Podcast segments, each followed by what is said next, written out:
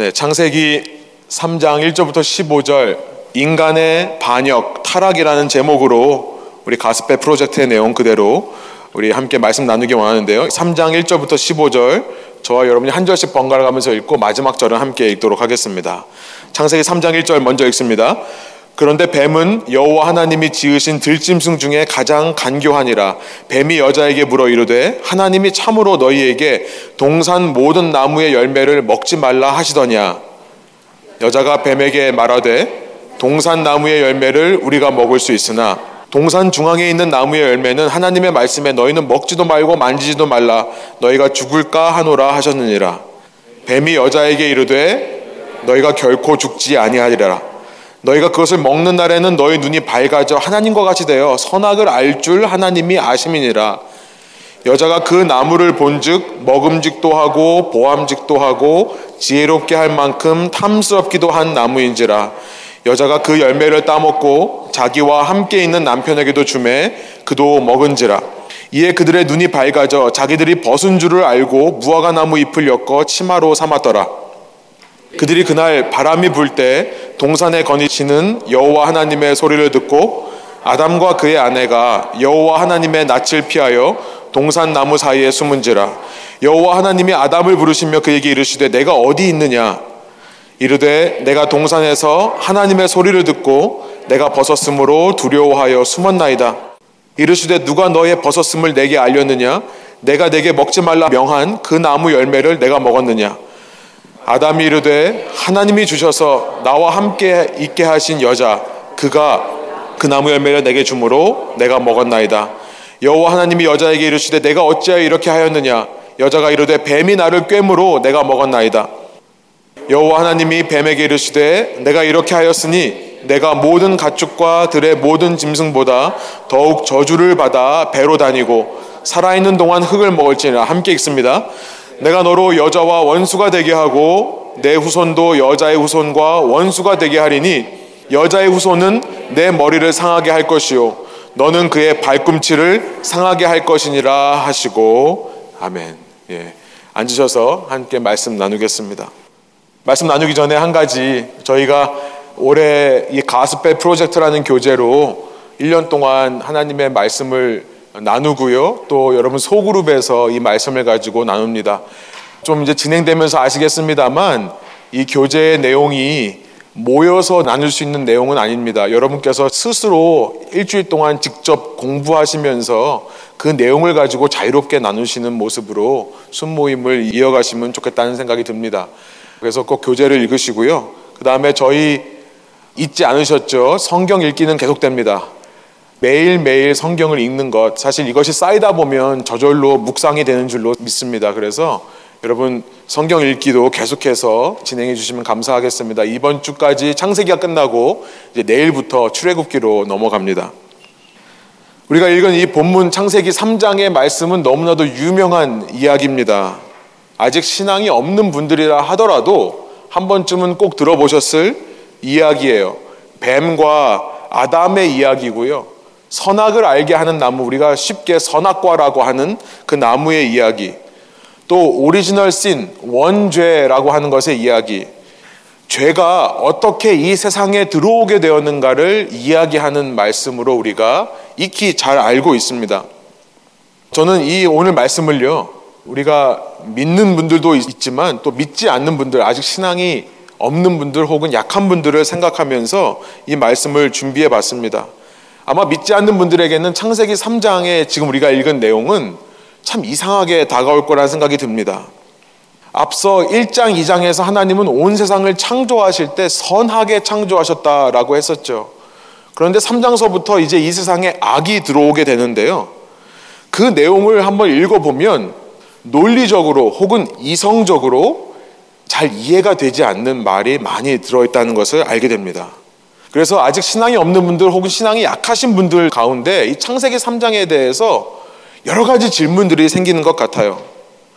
저는 첫 시간부터 말씀드렸지만 창세기라는 책은요, 무엇인가를 논리적으로 증명하기 위한 무슨 과학책이나 철학책이 아니라라고 제가 말씀을 드렸습니다. 이 책의 목적은요, 무엇을 증명하고 우리로 하여금 무엇을 설득당하게 하려는 목적이 아니라 이 속에 있는 하나님이 어떤 분이신가라고 하는 이야기. 또 그 하나님을 믿는 사람들의 삶이 어떤 삶이어야 되는가라고 하는 이야기를 우리에게 전달하기 위한 책이다 이해하시면 좋겠어요. 이 창세기 3장은요. 악의 근원, 유래, the origin of the evil. 악이 어디서부터 왔는지를 우리에게 알려주기 위해 기록된 책이 아니라고 말씀드리고 싶습니다. 그보다 더 큰 이야기를 우리에게 말씀하시는 책이에요. 그래서 오늘 설교에서는요, 이 악이 어디서부터 왔는가를 따지기 전에 더 그 큰 이야기에 대해서 좀 나누려고 합니다.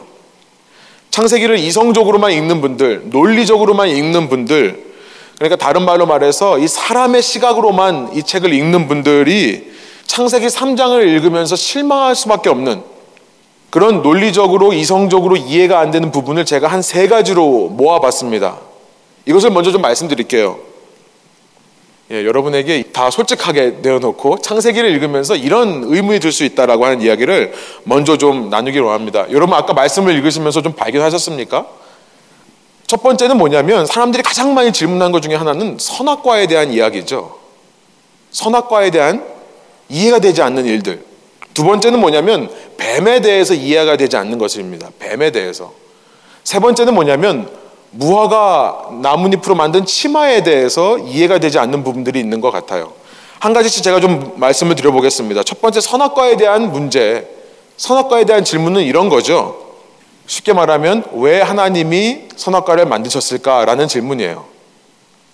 아마 여러분들도 한 번 질문해 보셨을 테고 여러분이 신앙생활 하시면서 누군가에게 한 번쯤은 들어보셨을 질문일 것 같습니다. 선악을 알게 하는 나무의 열매를 먹었더니 그로 말미암아서 선과 악이 이 땅에 들어오게 됐다면 아, 하나님이 아예 처음부터 선악과를 안 만드시면 어땠을까? 왜 하나님께서 악이 이 세상에 들어올 수 있도록 선악과라는 것을 만드셨을까라는 질문입니다. 두 번째 뱀에 관한 질문은 이런 걸 거예요. 3장 1절, 우리가 읽은 1절에 보면 분명히 뱀은 하나님이 지으신 들짐승이라고 얘기하고 있습니다. 뱀은 하나님께서 지으셨다라고 되어 있어요. 그런데 하나님께서 창조하신 창조물은 전부 하나님께 복종을 하죠. 그런데 왜 뱀만 하나님께 복종하지 않았을까라고 하는 질문이죠. 어떻게 하나님께 복종하지 않고 인간을 유혹할 수 있었을까라는 질문입니다. 세 번째 이 무화과 나뭇잎으로 만든 치마에 관한 문제는 뭐냐면 이런 거죠. 그렇게 어쨌든 뭐 선악과가 있었다고 칩시다. 뱀에게 속아서 선악과를 따먹었다고 칩시다. 그렇게 선악을 알게 하는 나무의 열매를 따먹은 이후에 문제가 있, 습니다 그것이 뭐냐면 이런 거죠. 쉽게 말하면 다 큰 남자가 다 큰 남자와 여자가 서로 벗고 있는 게 정상이냐 비정상이냐는 얘기예요. 다 벗고 있는 게 정상입니까? 아니면 나뭇잎으로라도 가리는 게 정상입니까? 왜 하나님은 벗은 것이 창피해서 무언가로 자기 몸을 가리려는 사람들에게 3장 11절에 보면 누가 너에게 벗었음을 고하였느냐? 누가 너에게 벗었다는 것을 알려주었느냐? 라고 물으시는 하나님이냐는 거예요. 이걸 가지고 많은 사람들이 사실은 어려워합니다. 사람이면 누구나 벗는 게 부끄러운 거죠. 그렇죠? 그러니까 저희가 이렇게 몇 겹씩 껴입고 있잖아요. 사람이면 누구나 벗는 게 부끄러운데 오히려 벗은 게 더 좋다고 하셨던 하나님이 이해가 되지 않는 겁니다. 그래서 사람들이 이런 얘기를 해요. 하나님은 홀로 선을 주장하시는 하나님이다. 다른 말로 말하면 독선자다라고 얘기를 하는 거죠. 다른 말로 독재자라고 얘기를 하는 겁니다. 말씀을 통해서 저희가 이 세 가지 질문에 대한 답을 한번 살펴보기를 원하고요. 그러면 창세기가 그리고 있는 더 큰 그림이 이해되리라 믿습니다. 그를 통해서 이 창세기에 기록된 목적, 하나님이 어떤 분인지를 알고요. 그 하나님을 더 신뢰하는 삶을 살게 되는 저와 여러분 되시기를 소원합니다. 이제부터 시작입니다. 예. 첫 번째 질문을 한번 얘기를 해볼게요. 첫 번째 질문은 오히려 의외로 간단하게 질문에 대한 답을 얻을 수 있을 겁니다. 왜 선악을 알게 하는 나무가 있었을까? 우리의 논리와 우리의 이성만으로도 그 답을 찾을 수 있습니다. 우리 지난 시간 우리는요, 창세기 1장 26절, 27절을 통해서 하나님이 우리를 지으실 때 당신의 형상, the image of God, 하나님의 형상으로 지으셨다는 것을 살펴봤었죠. 하나님의 형상이라는 단어는 부모와 자식 간의 언어라고 했습니다. 당시 사회에서 자식을 보면서 부모의 형상을 발견했었죠. 자식 속에 부모의 형상이 있는 것처럼 원래는 우리는 하나님의 아들, 딸들이 될 수 없는 존재들입니다. 신의 아들, 신의 딸들이 아니에요. 그런데 하나님은 우리를 당신의 자녀로 생각하시면서 자녀처럼 대하시면서 우리를 창조하셨다라는 것을 살펴봤죠. 하나님은 우리에게 부모 같은 존재가 되기를 원하신다는 것을 알게 되었고요. 그렇기 때문에 우리는 존귀한 자들이다라고 말씀을 나눴습니다. 비록 우리가 우리 자신을 볼 때 우리 속에 약함이 있고 악함이 있다 하더라도 수많은 문제점들이 우리 속에 있음에도 불구하고 하나님의 형상으로 창조되었기 때문에 우리는 존귀한 자다. 하나님의 아들, 딸들이기 때문에 존귀하다. 이런 얘기를 했었죠. 그렇게 하나님의 형상이 있는 존재로서 하나님은 우리에게 문화 사명을 주셨다라고 말씀 나눴습니다. cultural mission. 그것은 뭐냐면 이 땅에서 생육하고 번성해라라고 하는 명령이었어요. 이 땅을 다스리고 이 땅을 정복하라라고 하는 명령을 주셨다는 거죠. 그래서 2장에 보면 창세기 2장에 보면 이제 아담, 이 사람 남자입니다. 아담이 이 땅을 정복하면서 하는 일이 뭐냐면 모든 생물의 이름을 짓습니다. 이 이름을 짓는다는 것은 누구만이 할 수 있는 거죠? 크리에이터, 창조주만 할 수 있는 거예요. 그렇죠? 누군가가 전화기를 만들어서 이것을 아이폰이다라고 이름을 지으면 전 세계 사람들이 다 그것을 아이폰이라고 부르는 것이 당연합니다. 어떤 사람이 뭐 어떤 소프트웨어를 만들어서 그게 앤드로이드다라고 하면 전 세계 사람들이 다 앤드로이드라고 불러요. 창조주만 할 수 있는 거죠. 아이폰을 가지고 내 마음대로 무슨 폰 이름 지을 수 없는 거잖아요. 하나님의 형상이 있는 존재로서 하나님은 우리에게 사명을 주시면서 사명과 함께 권한을 주시는 겁니다. authority, 권위를 주시는 거예요. 창조주로서 다스릴 수 있는 권위. 창조주처럼 이 모든 생물을 너희가 주관하고 다스리고 정복할 수 있는 권위를 주세요. 그것이 이름을 짓는 것으로 나타나는 겁니다. 여러분 사람 이 남자의 이름은 하나님이 지어 주셨죠. 아담 흙 흙이라는 이름입니다. 그리고 그의 아내에게도 하나님께서 이름을 지어 주시죠. 여자라는 것이 이름이에요. 이샤라고 하는데 원어로는요. 여자라는 이름을 지어 주십니다. 그러니까 사람의 주인은 하나님이라는 것을 말씀하시는 거예요. 그런데 아담이 모든 동물의 이름을 짓게 하신다. 하나님의 형상으로서 권위를 주시는 거라 말씀드렸습니다. 여러분, 권위는요, 자유의지가 함께 있어야 권위죠. 만일 권위만 주고 자유의지를 안 주면 그것은 꼭두각시입니다. 그 사람에게 아무런 권위가 없어요. 권위를 준다는 것은 뭐냐면 너가 나처럼 자유의지를 가지고 네 마음대로 다스려라 라고 하는 권한까지 주실 때 진짜 권한이 받는 거예요.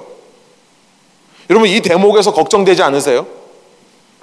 어떤 사람에게 그런 권위와 어떤 그런 자유의지를 주면요. 그가 그 권위를 겸손하게 사용하면 너무 좋겠지만 혹시라도 착각하면 어떨까라고 하는 걱정이 앞서죠. 혹시라도 착각하면 어떡할까? 정말 자기가 진짜 창조주인 것으로 착각하게 되면 어떻게 될까? 그런 걱정이 생기는 겁니다. 여러분 그런 경험해 보신 적이 있으세요? 파킹라에다가 차를 세워놓고 갔다가 돌아오면서 이렇게 차 문을 열려고 하는데 혹은 알람을 키려고 하는데 얘가 문이 안 열리는 경험. 똑같은 차가 근처에 있어가지고 그 차를 제 차인 줄 알고 그런 경험 한 번씩 있으시죠? 그때 뭘 찾죠? 제일 먼저 우리가 뭘 찾습니까? 알람을 눌렀는데도 켜지지 않고 키를 넣어봐서 돌리는데도 안 돌아갈 때 뭘 찾죠? 다른 점을 찾아요. 무슨 다른 점입니까? 내 차와 다른 점이에요. 내가 평소에 rear mirror에다 걸어놨던 장식품이 있나 없나? 내가 가지고 있던 내 물건이 차에 놓여져 있냐 안 있나? 보는 것처럼요. 여러분 에덴이라는 동산에 이 나무가 바로 그런 역할을 하더라는 겁니다. 바로 그 역할을 하는 거예요. 이 동산 속에서 모든 권위와 자유의지를 부여받은 아담이 창조주처럼 살 수 있습니다. 하나님이 그걸 허락하셨어요.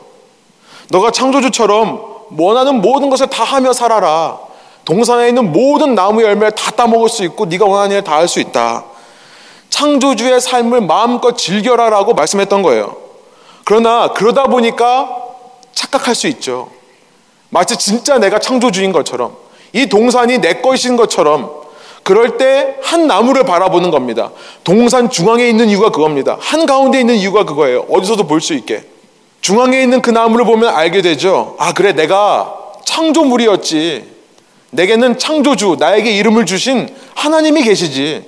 그 하나님과 내가 일주일에 하루는 온전한 교제, 연합을 이루어야 되지. 라고 하는 생각을 하게 되더라는 겁니다. 그러니까 하나님께서 왜 이 선악을 알게 한 나무를 주셨는가에 대한 답은 우리가 너무나 쉽게 알 수 있습니다. 하나님께서 선한 의도가 있는 거예요. 이것이 첫 번째 질문에 대한 답이죠. 그러고 나서 알게 되는 사실은 뭐냐면 이 선악과를 따먹는 자체가 문제가 아니었다는 것을 알게 돼요. 여러분 그거 아십니까?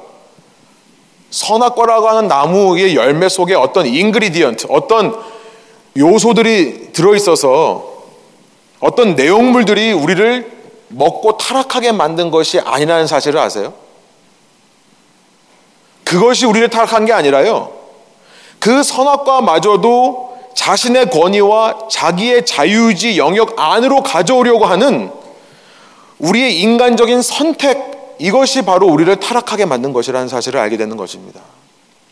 그 나무가 무슨 어떤 나무건 간에 그 열매가 사과였던 간에 귤이었던 간에 뭐였던 간에 그거 가지고 또 디베이트 하신 분들이 있더라고요. 이게 도대체 열매가 어떤 나무 열매인가? 그게 중요한 게 아니라요. 그 열매 능력 때문에 타락한 게 아니라요.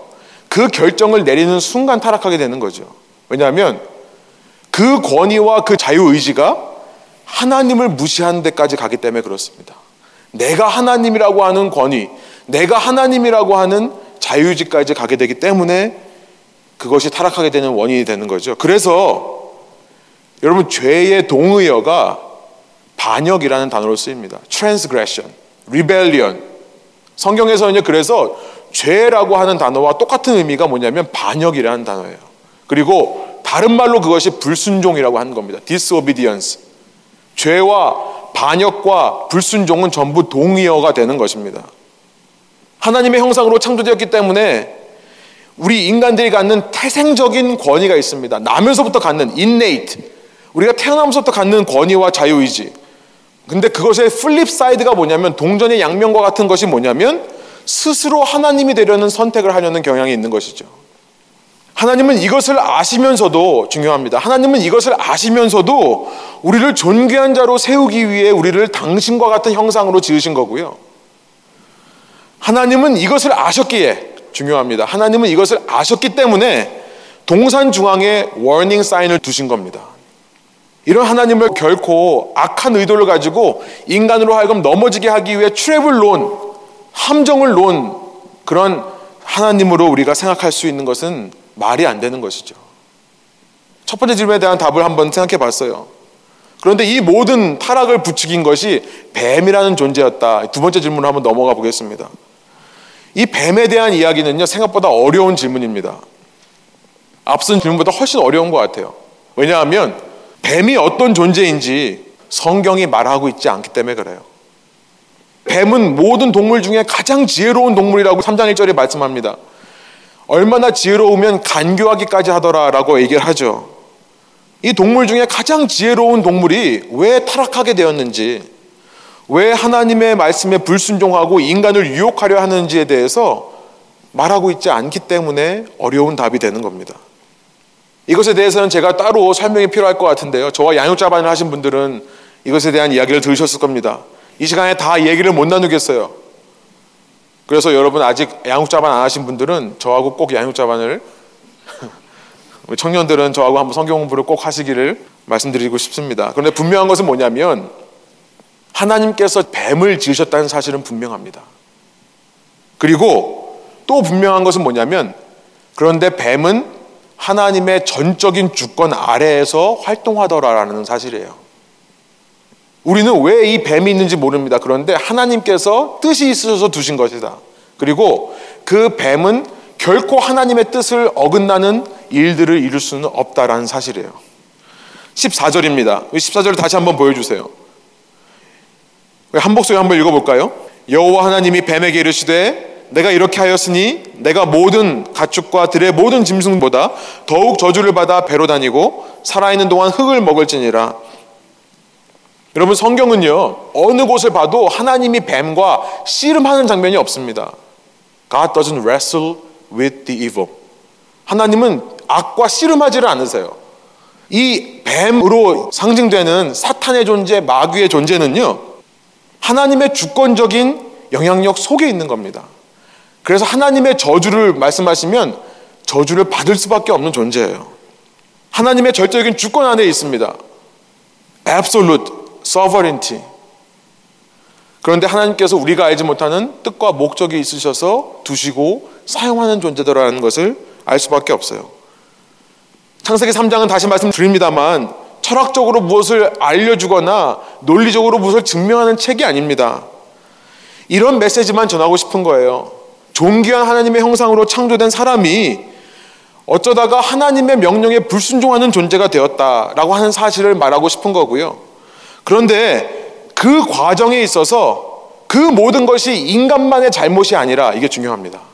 그 모든 것이 인간 때문만이 아니라 뱀이라고 하는 존재 때문에 일어나는 일이라는 것을 말하고 싶은 거예요. 그 이상도 이하도 아니라고 여러분이 이해하시면 좋겠습니다. 물론 여러분 타락은요 전적인 인간의 잘못입니다. 우리는요 사탄 때문에 그래 마귀 때문에 그래 라고 모든 책임을 마귀와 사탄에게만 밀어둘 수는 없는 책임이 있는 사람들입니다.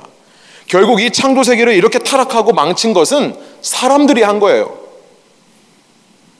그런데요, 하나님께서 말씀하시는 겁니다. 그 뒤에 있는 뱀의 세력이 있다는 것을 말씀해 주시는 거죠. 그래서 오늘 14절, 15절에 나와 있습니다만 하나님께서 가장 먼저 저주를 말씀하시는 존재는 인간이 아니더라는 거예요. 뱀입니다. 여러분 저는 이것이 굿뉴스라고 생각해요. 복음이라고 생각합니다. 우리는 뱀이 어디서부터 왔고 왜 왔는지는 알 수 없습니다. 그런데 뱀의 존재가 있다는 것이 우리에게 굿뉴스가 되는 것은 무엇입니까? 우리가 가지고 있는 이 악하고 약한 이 죄스러운 모습이 원래 우리의 모습이 아니라는 것을 말씀하시는 거예요. 뱀의 존재로 인해서요. 그렇죠? 내가 내 자신을 봤었을 때 정말 한심합니다. 이해가 되지 않는 부분들이 있어요. 그런데 이 모습은 하나님의 형상이 아니라는 것이 말씀하시는 거예요. 하나님의 존귀한 아들과 딸로 지으심을 받은 선한 존재가 나였고 그렇기 때문에 하나님은 이 뱀의 문제만 해결하시면 다시 나를 그 선한 모습으로 회복할 수 있다라고 하는 소망이 생겨나는 것입니다. 여러분 생각해 보셨어요? 뱀이 없다면요. 나는 정말 소망이 없는 존재가 되는 거죠. 오히려 거꾸로요. 성경의 메시지가 그렇다는 거예요. 여러분, 여러분만의 책임이 아닙니다. 뱀의 책임이 있어요. 그리고 그 뱀을 만드신 하나님의 책임이 있습니다.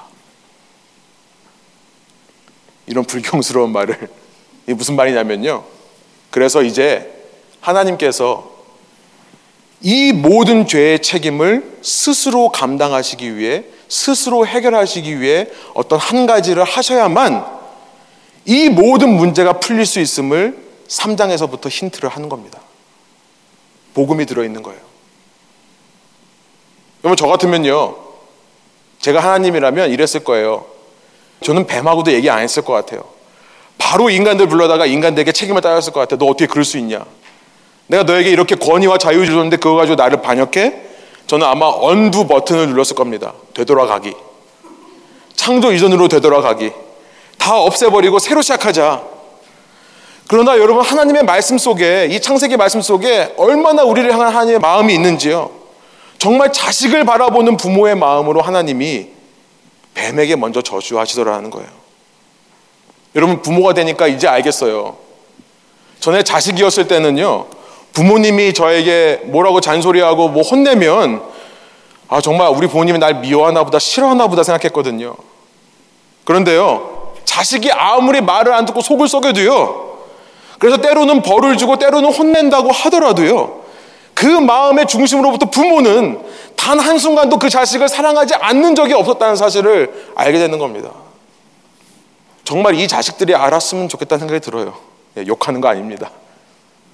분명히 인간의 불순종이 있습니다. 인간의 반역이 있음에도 불구하고 그 속에서 타락해버린, 깨져버린 하나님의 형상을 어떻게든지 회복시키려는 아버지의 마음이 여기 들어있는 것입니다. 두 번째 질문에 대한 답을 다 할 수는 없지만 우리가 그 마음을 읽으면 조금 답이 된다 생각이 드는 것이에요. 그래서 세 번째 질문으로 자연스럽게 넘어갑니다. 선악을 알게 하는 나무의 열매를 먹어버린 후에 인간은 이제 스스로 하나님이 되어서요. 스스로 선과 악을 판단하며 삽니다. 그렇죠. 이전에는 아까 말씀드린 대로 오직 하나님께서만 선악을 판단하셨어요. 하나님께서 벗고 다니는 남녀, 그 동산 에덴 속에서 상상하지 마십시오. 그 동산에서 벗고 다니는 남녀를 보시면서 너무나 선하다라고 말씀했으면 그게 선이었습니다. 아무리 먹음직하고 보암직하고 지롭게 할 만큼 탐스럽게 하다 하더라도 먹지 말라 그 말씀을 어기면 그것이 악이라고 말씀하셨었어요. 이전 세계에는 하나님의 선과 악밖에 없었습니다. 그런데 이제 스스로 인간이 선악을 판단하는 겁니다. 아무리 하나님이 선하다고 해도 내가 보기에 악하면 악한 거가 되는 거예요. 아무리 하나님이 선하다고 해도 남녀가 벗고 다니는 게 선하다고 해도 내가 보기에는 이해가 안 돼요. 옷을 챙겨 입어야죠. 그것을 오히려 선하다고 말하는 거죠. 주위 사람들에게 그것이 선한 거다. 그것이 맞는 거다라고 가르치는 거죠. 그 교육을 받은 사람들이 그것이 옳다라고 또 생각을 하는 겁니다. 그러면서요, 어떤 일이 일어나냐면 옷 벗고 다니는 사람, 지금도 우리가 어떤 사람이 옷 벗고 오면 어떻게 합니까? 경찰에 신고해가지고 붙잡아가죠. 옷 벗고 다니는 사람이 있으면 정신병자 취급하는 게 당연해지는 거예요. 우리는 너무나 자신 있게 얘기합니다. 옷 벗는 거는 잘못된 거다. 여러분 근데 그거 아세요? 지금도 아마존이나 아프리카에 가면요. 부족 중에 옷 벗고 다니는 사람도 있습니다. 남녀가 다. 과연 우리가 그 사람들 보고 정신병자라고 할 수 있을까요? 그 사람들 보고 정신병자라고 할 수 있는 권위가 있을까요? 제가 이 말씀을 드리는 이유는요, 단편적으로 우리가 선과 악을 주장하는 이 사회가 어떤 모습인지를 말씀드리고 싶어서 그런 겁니다. 여러분, 솔직하게 생각해 보자고요. 솔직하게 얘기를 해 보자고요. 이런 독재적인, 독선적인 하나님을 못 믿겠다고 하시는 분들이 계시다면 솔직하게 한번 얘기해 보고 싶습니다. 에덴 동산과 지금 우리가 몸담고 있는 이 도시 둘 중에 극단적인 예예요. 이 둘 중에 어느 곳이 과연 더 사람 살기 좋은 곳일까? 과연 도시가 하나님의 기준 외에 우리가 옳다고 하는 기준을 택해서 온 이 도시가 과연 더 사람 살기 좋은 곳일까? 라고 하는 질문이에요. 더 큰 문제가 있습니다. 하나님이 선하다고 하는 것을 인간이 악하다고 하는 것도 문제지만 더 큰 문제는 뭐냐면 하나님께서 악하다고 하는 것을 사람이 선하다고 얘기하는 거예요. 하지 말라고 해도 인간이 할 수 있다라고 하면 선이 되는 곳이 우리가 살고 있는 이 세상이 아닙니까? 내가 원하면 할 수 있어요. 내가 원하면 해도 돼요. 그렇게 인간 기준에서 모든 기준과 가치와 도덕들을 만들어낸 이 사회, 그 역사가 창세기 3장서부터 시작됐던 것입니다. 과연 그런 가치와 도덕으로 이루어져가는 하루가 다르게 발전하는 이 세상이 하나님이 다스리시던 에덴보다 더 좋은 곳이 맞는가? 저는요, 우리가 하는 모든 이 선하다고 하는 일들은 정말 창세기 3장의 말씀처럼 무화과 나뭇잎으로 우리 몸을 가리는 수준이다 생각이 듭니다. 그게 무슨 보호예요? 그게 무슨 가치입니까? 그게 무슨 완벽한 거예요. 그런데 그걸 해 입으면요. 근본적인 우리의 문제가 다 해결된다고 느끼는 거예요. 속은 정말 썩어 들어가는데 거치장만 제대로 해놓으면 문제가 없다고 생각하는 것. 그래서 더 많은 것을 소유하고 더 많은 것을 누리면 괜찮아질 거라고 착각하는 것. 우리 속의 문제가 근본적인 문제가 그걸로 가려진다는 착각. 그리고 우리가 하나님의 심판으로부터 피할 수 있다라고 하는 착각. 여러분 세상에는요 정말 법 없이도 살 수 있는 사람들이 있습니다. 정말 하나님 없이도 바르게 살고 정직하게 사는 사람들이 있어요. 저희 아버지가 그런 분이셨어요. 2년 전에 소천하셨는데요. 아버지가 돌아가시고 나서 장례 예배를 하는데 그 목사님이 저에게 제가 또 목사다 보니까 더 그랬는지 몰라도 저에게 아버지를 생각하면서 드는 느낌들, 말들을 좀 글로 써서 장례식 때 유일러지라고 하죠. 추모의 글을 좀 해달라라고 했습니다. 어, 제가 목사였기 때문에 너무 부담스러워서 제가 이제 제 아내랑 동생도 같이 하자고 했는데요. 아버지 하면 늘 생각나는 장면이 있습니다. 아버지 하면 떠오르는 거 그때나 지금이나 똑같아요. 한국에 살 때요. 아버지가 저를 데리고 자주 가던 집 앞에 식당이 있었습니다. 돈가스 집이에요. 제가 어렸을 때부터 돈가스를 너무 좋아했거든요. 이름도 기억합니다. 깝 돈가스라는 집이에요. 그런데 저희 아버지는 돼지고기 알러지가 있으세요. 그래서 돈가스를 못 드시니까 늘 가시면 떡만둣국을 시켜 드셨습니다. 그날도 아버지와 제가 둘이 앉아서 떡만둣국과 돈가스를 먹고 있었습니다. 갑자기 아버님께서 만두를 몇 개 드시다가 스탑하시더니 안 드시는 거예요. 그 제가 물 수밖에 없지 않습니까? 아버지 왜 안 드세요? 아빠 왜 안 먹어? 물어봤죠. 근데 계속 말씀을 안 하세요. 그냥 너 빨리 먹으라고 그래요. 계속 물어봤습니다. 그랬더니 아버지가 누가 들을까봐 그랬는지 조용히 숟가락을 떠서 이렇게 보여주시는데 만두 아래 한 손가락 한 마디 크기만한 시커먼 바퀴벌레가 들어있는 거예요. 아버지께서 물어보시더라고요. 너 딴 데 가서 먹지 않을래? 그래서 성급히 나왔습니다. 나오면서 제가 아버지께 여쭤봤어요. 아니 왜 가서 말씀 안 하시냐고 이거 바꿔달라고 말해야 되는 거 아니냐고. 지금도 기억나요. 아버지께서 아무 말을 안 하셨어요. 그냥 지나가셨습니다. 저희 아버지 하면 떠오르는 장면이 그 장면이더라고요. 정말 일생 동안 남에게 피해 주는 걸 싫어하셨습니다. 오히려 내가 손해를 보지, 내가 다 뒤집어 쓰지. 정말 남에게는 끝까지 참아주시고 손해를 안 주시려고 노력했던 분이 아버지였던 것 같아요. 그런데요, 이런 반전입니다. 그런 아버지였기 때문에 신앙이 들어갈 자리가 없었던 것 같습니다. 세상에는 그런 사람들 참 많습니다. 내가 내 삶을 이끌어가야 되기 때문에 내가 우리 가족을 책임져야 되기 때문에 정말 정신 차리고 사는 사람들 참 많아요. 내가 정신을 잃어버리면 제대로 살 수 없기 때문에 똑바로 살려 노력하는 사람들 정말 많이 있습니다. 저는 그런 분들을 보면 정말 존경스러운 마음이 들어요. 인간적으로 너무나 존경스럽습니다. 저희 아버지 같아요.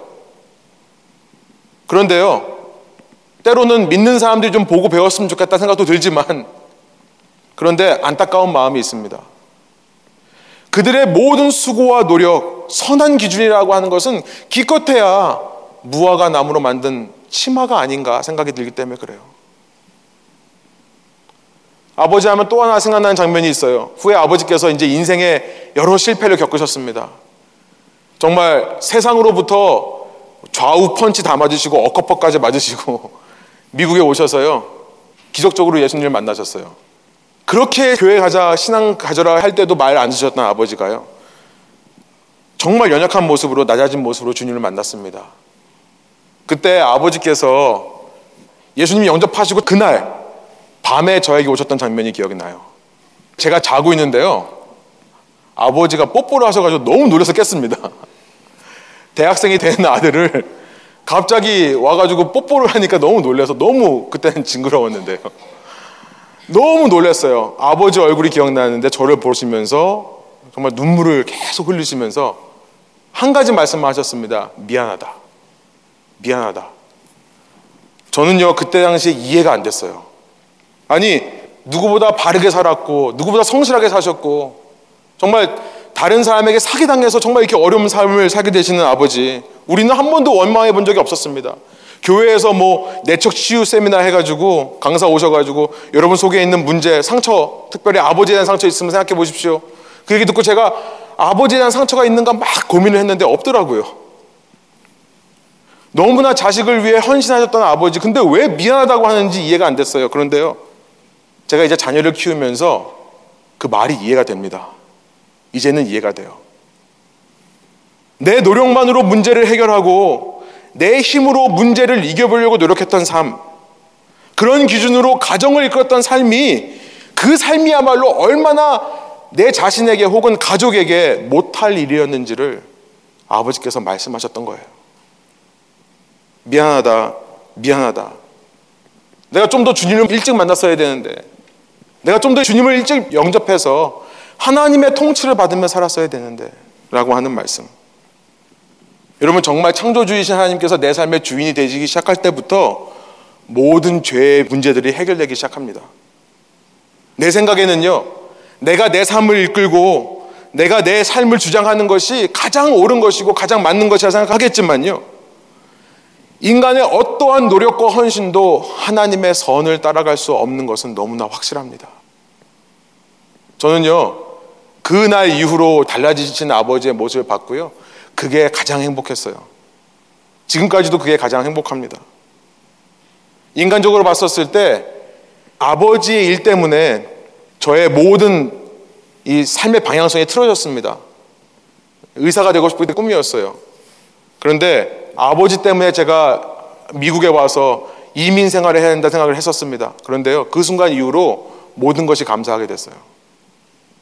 아, 바로 이 일 때문에 하나님께서 이 모든 일들을 허락하셨다면 너무나 감사한 마음밖에는 들지 않았던 것입니다.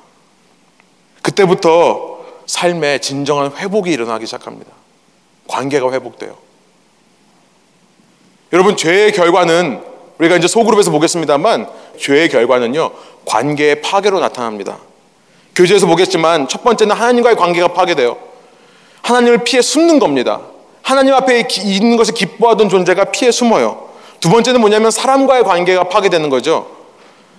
버섯으나 부끄러움을 모르던 그 세상 속에 살던 아담은요, 자기 여인, 자기 아내를 향해 뭐라고 했었습니까? 인류 역사상 최초의 시를 짓습니다. 노래예요. 내 살 중에 살이고 뼈 중에 뼈다. 버섯지만 부끄러움을 모르던 세상 속에서는 그런 노래를 지어 불렀던 것이 아담의 모습이었는데요. 이제는 벗은 것이 부끄러워진 세상을 사는 아담의 모습이 어떻습니까? 너 누가 너에게 이걸 얘기했냐 했더니 뭐라 그래요? 하나님이 내게 주신 그 여자 때문에 내가 따먹었다. 바로 옆에 있는 이 여자가 얼마나 상처를 받았을까요? 여자에게 묻습니다. 왜 따먹었냐? 하나님이 지으신 그 뱀 때문에 따먹었어요. 옆에 있던 뱀이 얼마나 상처를 받았을까요? 농담입니다. 관계 파괴죠. 관계의 파괴가 일어나요. 그런데 회복될 수 있습니다. 하나님께서 죄의 문제를 해결하실 때. 여러분, 이것이 우리가 믿는 복음이라는 거예요. 굿뉴스라는 겁니다. 창세기 3장 21절에 이런 말씀이 있습니다. 주 하나님이 가죽 옷을 만들어서 아담과 그의 아내에게 입혀 주셨다. 하나님께서는요, 그렇게 자기 스스로의 기준으로 무화과 나무, 나뭇잎으로 치마를 입는 인간들에게 그것을 벗겨주시고요, 가죽 옷을 입혀주세요. 무엇입니까? 희생을 상징하는 거죠. 생명이 또 다른 생명을 위해 희생하는 것을 의미합니다. 아무 죄가 없는 생명이 죄 지은 생명을 구하기 위해 값을 치르고 피를 흘림으로써 새로운 생명이 주어지는 것을 상징하는 거예요. 가죽옷 누구를 말씀하시는 겁니까? 예수 그리스도죠. 하나님께서 자신의 책임으로 돌리고 자신이 희생하시기 위해 이 땅에 오신 예수님. 그래서 15절에 이런 말씀으로 오늘 본문이 끝납니다. 우리 15절 다시 한번 한 목소리로 읽어보겠습니다. 15절 읽습니다. 내가 너로 여자와 원수가 되게 하고 내 후손도 여자의 후손과 원수가 되게 하리니 여자의 후손은 내 머리를 상하게 할 것이요 너는 그의 발꿈치를 상하게 할 것이니라 하시고 여기서 말하는 여자의 후손이 바로 하나님의 구원의 계획 속에 있는 예수 그리스도를 얘기하는 것이고요. 여러분 창세기 3장은요. 죄가 왜 생겼는가? 이 뱀이 어디서부터 왔는가? 과연 이 세상이 이전 세상보다 더 좋은가 안 좋은가를 얘기하는 것이 아니라 바로 그 큰 구속의 역사를 얘기하는 겁니다. 예수 그리스도로 말미암아 이 모든 타락의 결과들이 다 회복되는 일. 여러분 이것이 놀라운 복음이에요. 마지막으로 한 예만 좀 말씀드리고 설교를 마치겠습니다. 제가 지어낸 이야기인데요. 여러분 어떤 사람이요 이 딜루저널 한 사람이 있어요. 과대 망상증에 걸린 사람. 있다고 한번 생각해 보세요. 그 사람이 어느 집에 갔습니다. 근데 그 집 주인이 이 집에 있는 모든 음료수 다 마셔도 되는데 하나만 먹으면 안 된다. 이거는 꼭 먹으면 안 됩니다. 이거 먹는 날에는 죽습니다. 그래서 거기다가 danger라고 붙여놨다는 거예요. danger. 먹으면 죽는다. 그런데 이 사람이 이제 delusional 하다 보니까 어느 날 다시 보니까 그게 단 거라고 써 있다는 거죠. 눈치를 채셨나요? 예. 단 거라고 읽고 그걸 먹었습니다. 근데 먹기 전에 쥐가 나타나서요. 한 쥐가 말을 하는 거예요. delusional 하니까 가능하죠. 이걸 먹으면 너가 슈퍼 히어로처럼 힘이 난다. 초인적인 힘을 얻게 된다. 그래서 속아서 그걸 먹습니다. 알고 보니까 진짜 독약이었어요. 독약을 먹은 그가 죽어갑니다. 그때 주인이 나타나요. 주인이 나타나서 왜 내가 먹지 말라고 하는 그 약을 먹었습니까? 그 손에 해독제가 있습니다. 이 주인은요, 혹시라도 이런 일이 있을까봐 해독제를 함께 만들어 놨던 거예요. 그래서 그 해독제를 죽어가는 사람에게 먹으라고 합니다. 여러분, 그런데요, 안 마시겠다는 거예요. 안 마시겠다는 거예요. 궁금하시죠? 그 이유를 들어보니까 이렇습니다. 이런 독약을 집에 둔 그 주인을 내가 못 믿겠다. 아니, 주인이 선한 사람이라면 애초부터 이 독약을 만들지 말았어야 되는 거 아닌가? 아마 그 주인은요, 그 쥐를 죽이기 위해 독약을 놓은 모양입니다. 그런데 그걸 자기가 먹고서는 이런 독약을 만든 주인은 내가 못 믿겠다. 그래서 그가 주는 해독약도 안 먹겠다라고 하는 사람이 있다면 여러분 얼마나 어리석은 일일까요? 게다가 그것을 마시면 놀라운 일이 일어나는데요. 그 해독제를 먹으면 내 속에 있는 독만 해결되는 게 아니라 내가 갖고 있던 그 딜루저널한 성향, 과대 망상증까지도 치료되는 치료제였던 것인데요. 그걸 못 먹겠다고 버티는 사람이 있다면 얼마나 어리석은 사람이겠습니까? 여러분 창세기 3장을 읽으면서 여러 가지 질문이 들 수 있습니다. 하나님이 왜 악을 만드셨고 왜 허락하셨고 왜 뱀을 지으셨고 어디서부터 왔고 그런데요. 한 가지를 기억하시면 좋겠어요. 하나님은요. 인간의 악까지도 더 큰 선을 위해 일하실 수 있는 분이라는 사실이에요. 여러분 그것을 믿으세요? 내 눈으로 보기에 그것이 때로는 선하지 않다 하더라도 믿으십니까? 내 눈으로 보기에 그것이 악하다고 하더라도 여러분 믿으실 준비가 되어 있으세요? 내 삶에 하나님이 계시다면 이 일이 일어나면 안 돼. 이런 상황을 겪으면 안 돼. 라고 하는 상황 속에서도 그 하나님을 믿으실 수 있겠느냐는 거예요. 놀라운 사실은 뭐냐면요.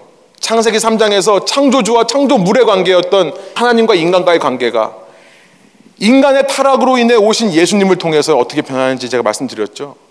계시록에 가면 신랑과 신부의 관계가 된다는 거예요. 하나님은 더 많은 사람을 구원하시고 더 큰 선을 이루시기 위해 악을 사용하실 수 있는 분이시다. 그래서 창세기 마지막에 가면요. 창세기 50장 19절부터 21절에 이런 말씀이 있습니다. 제가 어저께 새벽 기도에서 말씀 나눴습니다만 세 번역으로 제가 한번 읽을게요. 요셉이 그들에게 말하였다. 두려워하지 마십시오. 내가 하나님을 대신하기라도 하겠습니까? 어떤 상황이냐면요. 이제 아버지가 죽습니다. 야곱이 죽어요. 그러고 나서 남아있는 형들이 두려움이 사로잡힙니다. 아버지가 살아계셨을 때 우리를 용서한 척 했던 요셉이 아버지가 안 계시니까 이제 배반하고 우리를 죽이려고 하면 어떡할까? 우리가 그를 팔았던 것을 기억하고 우리에게 복수하면 어떡할까? 그래서 요셉을 찾아갑니다. 그래서 요셉에게 얘기해요. 아버지가 유언을 남기신 게 있다. 네가 모르던 유언인데 우리한테만 주신 건데 뭐냐면 요셉은 끝까지 형들을 보복하지 말고 살아야 된다라고 하는 유언을 주셨다. 이런 얘기를 합니다. 무슨 말인지 다 아는 요셉이요. 그 말을 하는 거예요. 두려워하지 마십시오. 내가 하나님을 대신하기라도 하겠습니까? 무슨 말입니까? 하나님께서 선하시다고 하는 것을 내가 악으로 할 수 있겠습니까? 하나님께서 악하다고 하는 것을 내가 선으로 바꿀 수 있겠습니까? 그 고백이에요.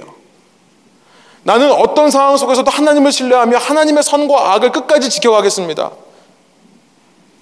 다음 20절, 저는 이 20절이요. 창세기 전체의 핵심 구절이라고 생각합니다. 한번 한 목소리 한번 읽어볼까요? 형님들은 나를 해치려고 하였지만 하나님은 오히려 그것을 선하게 바꾸셔서 오늘과 같이 수많은 사람의 생명을 구원하셨습니다. 악을 오히려 사용하셔서 더 놀라운 많은 사람을 구원하는 도구로 사용하시는 하나님. 여러분, 여러분 가운데 아직 믿음이 없으신 분이라면, 아직 신앙이 약하신 분이라면, 한 가지를 여러분 결단하시기 원합니다. 그것은 뭐냐면, 그 하나님을 인정하는 거예요. 그 하나님을 인정할 때, 하나님의 선이 내 선보다 더 뛰어나고, 하나님의 기준으로 사는 것이 인간의 기준으로 사는 것보다 더 나을 수 있다는 것을 인정할 때, 그때부터 여러분 회복이 시작되는 겁니다. 저희 아버지가 그러셨듯이요. 여러분 믿음이 있는 분이라면 여러분 가운데 신앙이 있는 분이라면 한 가지 이걸 붙드시기 원해요. 겸손이라는 단어입니다. 겸손이에요. 저는 말씀을 주면서 이런 생각이 들었습니다. 우리의 문제는요, 우리가 약하고 우리가 악하다는 것이 문제가 아닙니다. 우리의 문제는요, 우리가 약하고 악한데 겸손하지 않다는 게 문제예요. 우리가 약하고 악한데요, 그래도 끝까지 내 기준으로 문제를 해결해 보려는 겸손하지 않은 모습이 문제인 것입니다. 올 한 해 동안 여러분 겸손이라는 단어를 붙들었으면 좋겠어요. 저희가요. 어떤 일이 우리를 찾아오고 어떤 상황이 우리 가운데 일어날 수 있습니다. 그때 여러분이 판단하지 마십시오. 여러분이 선악을 결정하지 마십시오.